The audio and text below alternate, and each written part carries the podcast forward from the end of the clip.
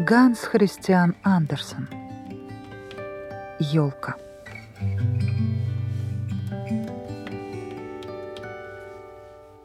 Стояла в лесу этакая славненькая ёлочка. Место у нее было хорошее, и солнышко ее пригревало, и воздуха было вдосталь. А вокруг росли товарищи постарше — ель да сосна. Только не терпелось ёлочке самой стать взрослой. Не думала она ни о теплом солнышке, ни о свежем воздухе, не замечала и говорливых деревенских детишек, когда они приходили в лес собирать землянику или малину. Наберут полную кружку, а то нанижут ягоды на соломины, подсядут к ёлочке и скажут: «Какая славная ёлочка!» А ей хоть бы и вовсе не слушать таких речей. Через год подросла ёлочка на один побег. Через год вытянулась еще немножко. Так по числу побегов всегда можно узнать, сколько лет росла ёлка. «Ах, быть бы мне такой же большой, как другие!» — вздыхала ёлка. «Уж как бы широко раскинулась я ветвями, да выглянула макушкой на вольный свет! Птицы вили бы гнезда у меня в ветвях, а как подует ветер, я кивала бы с достоинством, не хуже других». И не были ей в радость ни солнца, ни птицы, ни алые облака, утром и вечером проплывавшие над нею. Когда стояла зима, и снег лежал вокруг искрящейся белой пеленой, частенько являлся в припрыжку заяц и перескакивал прямо через ёлочку. Такая обида. Но прошло 2 зимы, и на 3-ю ёлка так подросла, что зайцу уже приходилось обегать ее кругом. «Ах, вырасти, вырасти, стать большой и старой! Лучше этого нет ничего на свете!» — думала ёлка. По осени в лес приходили дровосеки и валили сколько-то самых больших деревьев. Так случалось каждый год. И ёлка, теперь уже совсем взрослая, всякий раз трепетала. С таким стоном и звоном падали на земь большие прекрасные деревья. С них срубали ветви, и они были такие голые, длинные, узкие. Просто не узнать. Но потом их укладывали на повозки, и лошади увозили их прочь из лесу. Куда? Что их ждало?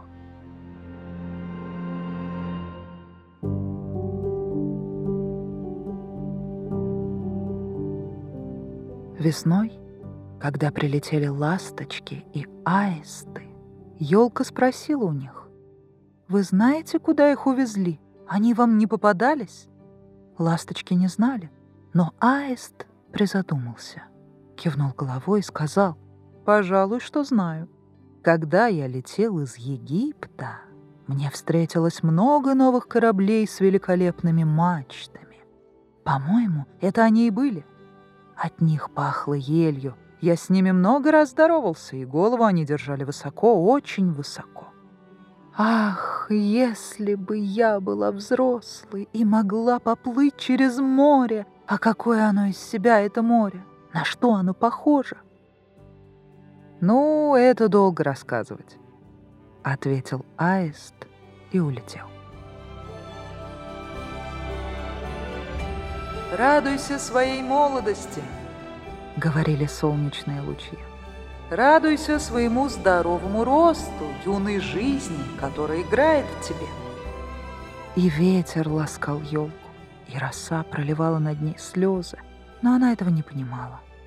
Как подходило Рождество, рубили в лесу совсем юные ёлки.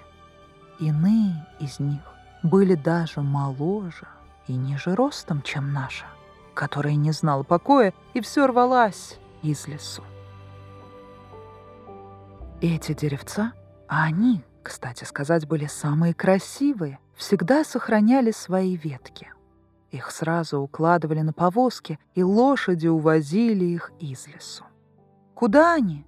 — спрашивала ёлка. «Они ведь не больше меня, а одна так и вовсе меньше. Почему они сохранили все свои ветки? Куда они едут?» «Мы знаем», «Мы знаем», — чирикали воробьи. «Мы бывали в городе и заглядывали в окна. Мы знаем, куда они едут. Их ждет такой блеск и слава, что и не придумаешь.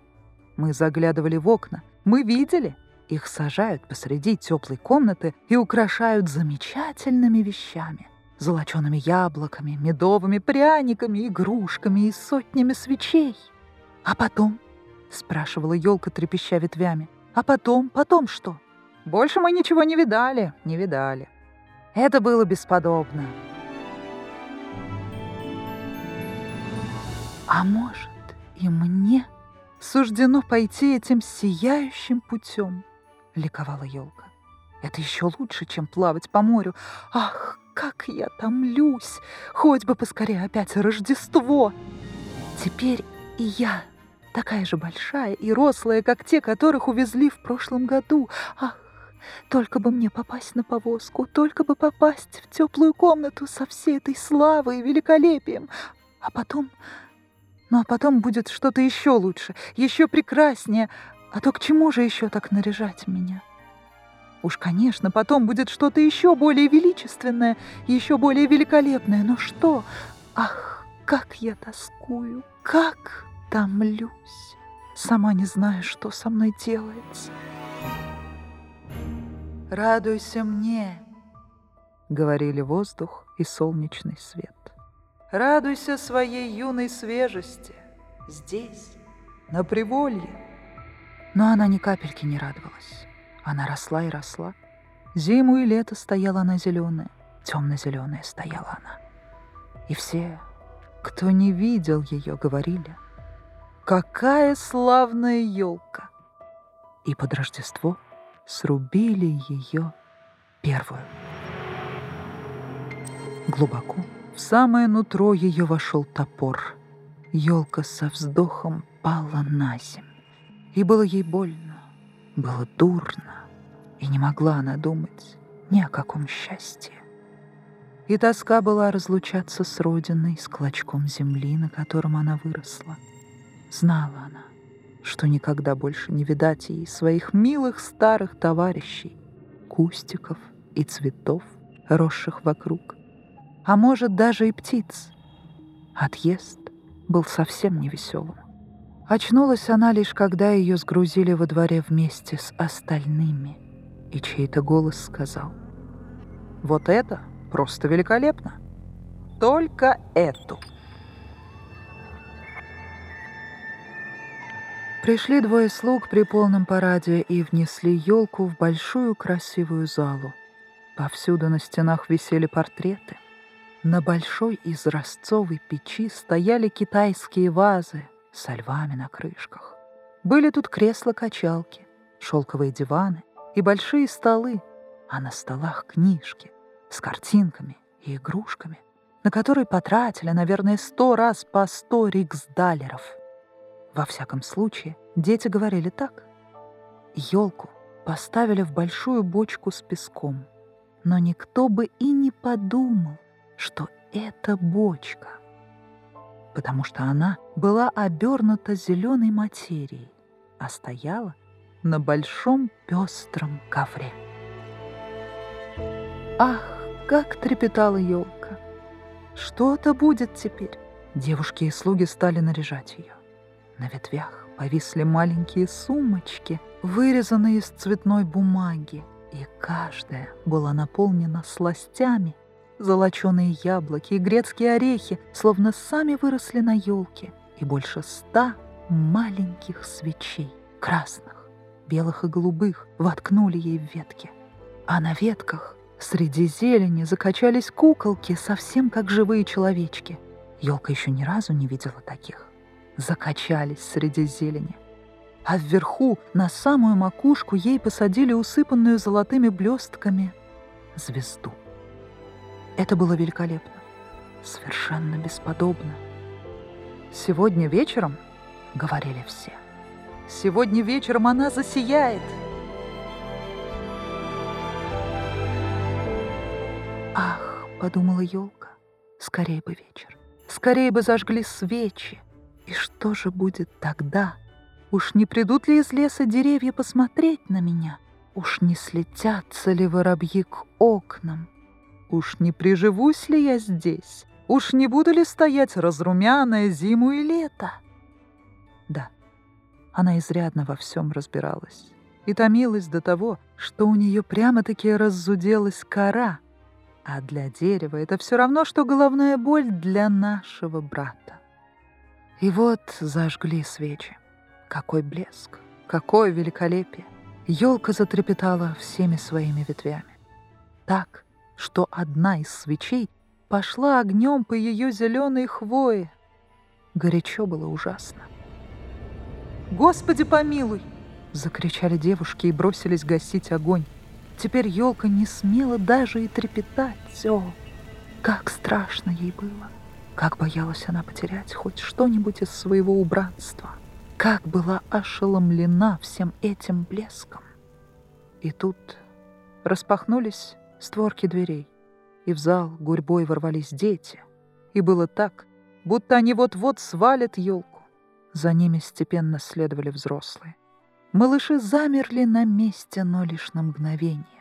А потом пошло такое веселье, что только в ушах звенело. Дети пустились в пляс вокруг Ёлки, и один за другим срывали с нее подарки. «Что они делают?» — думала Ёлка. «Что будет дальше?» И выгорали свечи вплоть до самых ветвей. И когда они выгорели, их потушили, и дозволено было детям обобрать Ёлку.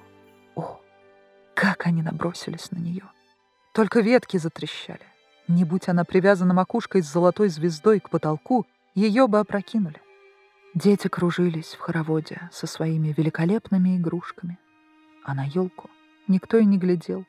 Только старая няня высматривала среди ветвей, не осталось ли где забытого яблока или финика.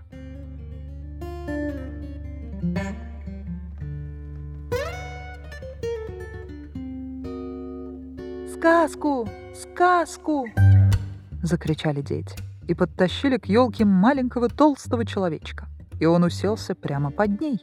«Так мы будем совсем как в лесу, да и Ёлке не мешает послушать», — сказал он. «Только я расскажу всего одну сказку, какую хотите. Про Иведе-Аведе или про Клумпе-Думпе, который с лестницы свалился, а все-таки в честь попал, да принцессу за себя взял». «Про Иведе-Аведе!» — кричали одни. «Про Клумпе-Думпе!» — кричали другие. И был шум и гам, одна только Ёлка молчала и думала.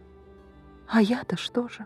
Уж больше не с ними, ничего уж больше не сделаю». Она свое отыграла. Она, что ей было положено, сделала. И толстый человечек рассказал про Клумпе-Думпе, что с лестницы свалился, а все ж таки в честь попал, да принцессу за себя взял. Дети захлопали в ладоши, закричали. «Еще, еще расскажи!» Им хотелось послушать и про Иведе-Аведе, но пришлось остаться при Клумпе-Думпе. Совсем притихшая, задумчивая стояла Ёлка. Птицы в лесу ничего подобного не рассказывали. Клумпе-Думпе с лестницы свалился, а все ж таки принцессу за себя взял. Вот-вот. Бывает же такое на свете, думала Ёлка и верила, что все это правда. Ведь рассказывал-то такой славный человек. Вот почем знать? Может, и я с лестницы свалюсь и выйду за принца? И она радовалась, что на завтра ее опять украсят свечами и игрушками, золотом и фруктами. «Уж завтра-то я не буду так трястись», думала она. «Завтра я вдосталь натешусь своим торжеством. Опять услышу сказку про Клумпе-Думпе и, может, и про Иведе-Аведе».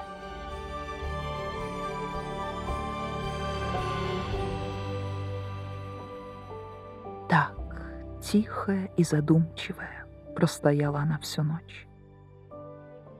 Поутру пришел слуга со служанкой. «Сейчас меня опять начнут наряжать», — подумала Ёлка.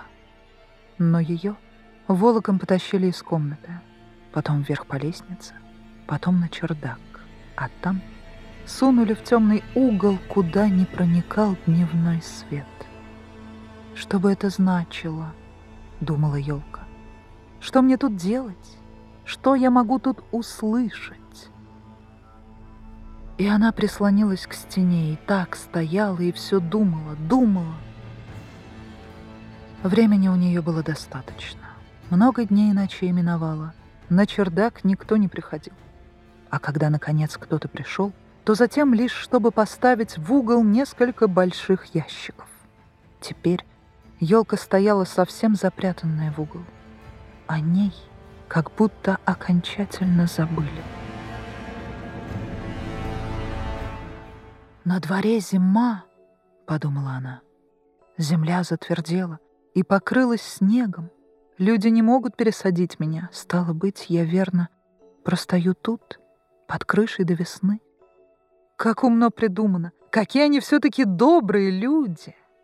Вот если б только тут не было так темно, так страшно, одиноко. Хоть бы один зайчишка какой. Славно все-таки было в лесу, когда вокруг снег, да еще заяц проскочит. Пусть даже и перепрыгнет через тебя, хотя тогда-то я этого терпеть не могла. Все-таки ужасно одиноко здесь, наверху. «Пип!» — сказала вдруг маленькая мышь и выскочила из норы. А за ней следом еще одна малышка. Они обнюхали елку и стали шмыгать по ее ветвям. «Тут жутко холодно», — сказали мыши. «А то бы просто благодать. Правда, старая елка?» «Я вовсе не старая», — отвечала елка. «Есть много деревьев куда старше меня». «Откуда ты?» — спросили мыши. «И что ты знаешь?» Они были ужасно любопытные. «Расскажи нам про самое чудесное место на свете. Ты была там? Ты была когда-нибудь в кладовке, где на полках лежат сыры, а под потолком висят окорока, где можно плясать по сальным свечам, куда войдешь тощий, откуда выйдешь жирный?» «Не знаю я такого места», — сказала елка. «Зато знаю лес, где солнце светит и птицы поют». И рассказала елка все про свою юность. А мыши, отродясь, ничего такого не слыхали и, выслушав елку, сказали: «Ах, как много ты видела! Ах, как счастлива ты была!» «Счастлива?» — переспросила елка и задумалась над своими словами. Да, пожалуй, веселые были денечки. И тут рассказала она про сочельник, про то, как ее разубрали пряниками и свечами. «О, — сказали мыши, — какая же ты была счастливая, старая елка!»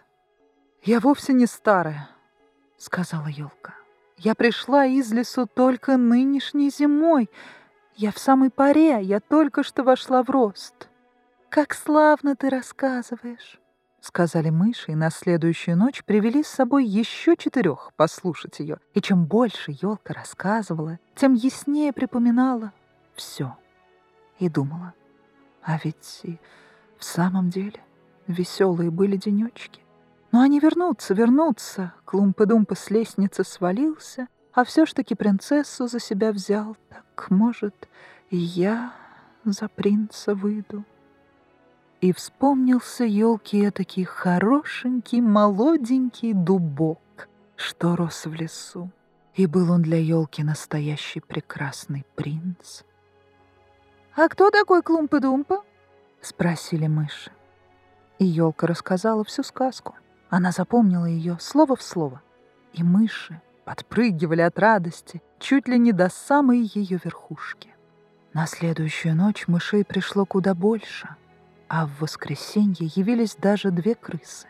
Но крысы сказали, что сказка вовсе не так уж хороша, и мыши очень огорчились, потому что теперь и им сказка стала меньше нравиться. «Вы только одну эту историю знаете?» — спросили крысы. «Только одну», — отвечала елка. «Я слышала ее в самый счастливый вечер всей моей жизни, но тогда я и не думала, как счастлива я была». «Чрезвычайно убогая история. А вы не знаете какую-нибудь еще? Со шпиком, с сальными свечами? Истории про кладовую?» «Нет», — отвечала елка. «Так премного благодарны. — сказали крысы и убрались восвояси. Мыши, в конце концов, тоже разбежались, и тут Ёлка сказала, вздыхая: «Ах, все ж хорошо было, когда они сидели вокруг, эти резвые мышки, и слушали, что я им рассказываю. Теперь и этому конец. Но уж теперь-то я не упущу случая порадоваться, как только меня снова вынесут на белый свет».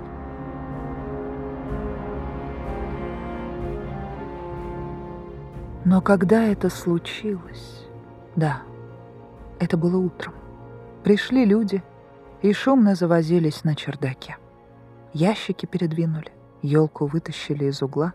Ее, правда, больнёхонько шваркнули об пол, но слуга тут же поволок ее к лестнице, где прежил дневной свет. «Ну вот, это начало новой жизни», — подумала Ёлка. Она почувствовала свежий воздух, первый луч солнца. И вот уж она на дворе. Все произошло так быстро. Ёлка даже забыла оглядеть себя. Столько было вокруг такого, на что стоило посмотреть. Двор примыкал к саду, а в саду все цвело. Через изгородь перевешивались свежие, душистые розы, стояли в цвету липы, летали ласточки. «Вить-вить-вить! Вернулась моя женушка!» — щебетали они. Но говорилось это не про Ёлку. «Уж теперь-то я заживу!» — радовалась Ёлка, расправляя ветви. А ветви-то были все высохшие да пожелтевшие, и лежала она в углу двора, в крапиве и сорняках. Но на верхушке у нее все еще сидела звезда из золоченой бумаги и сверкала на солнце. Во дворе весело играли дети, те самые, что в сочельник плясали вокруг Ёлки и так радовались ей. Самый младший подскочил к ней и сорвал звезду. «Поглядите, что еще осталось на этой гадкой старой Ёлке», — сказал он и стал топтать ее ветви так, что они захрустели под его сапожками. А Ёлка взглянула на сад в свежем убранстве из цветов, взглянула на себя и пожалела, что не осталась в своем темном углу на чердаке. Вспомнила свою свежую юность в лесу и веселый сочельник, и маленьких мышек, которые с таким удовольствием слушали сказку про Клумпе-Думпе. Конец. Конец. Конец, — сказала бедное деревцо. Уж хоть бы я радовалась, пока было время. Конец. Конец. Пришел слуга и разрубил Ёлку на щепки. Вышла целая охапка. Жарко запылали они под большим пивоваренным котлом.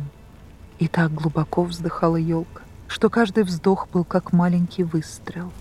Игравшие во дворе дети сбежались к костру, уселись перед ним и, глядя в огонь, кричали: «Пиф-паф!». А Ёлка при каждом выстреле, который был ее глубоким вздохом, вспоминала то солнечный летний день, то звездную зимнюю ночь в лесу. Вспоминала сочельник и сказку про Клумпе-Думпе, единственную, которую слышала и умела рассказывать. Так она и сгорела. Мальчишки играли во дворе, и на груди у самого младшего красовалась звезда, которую носила Ёлка в самый счастливый вечер своей жизни. Он прошел. И с Ёлкой все кончено. И с этой историей тоже. Конечно. Конечно. И так бывает со всеми историями.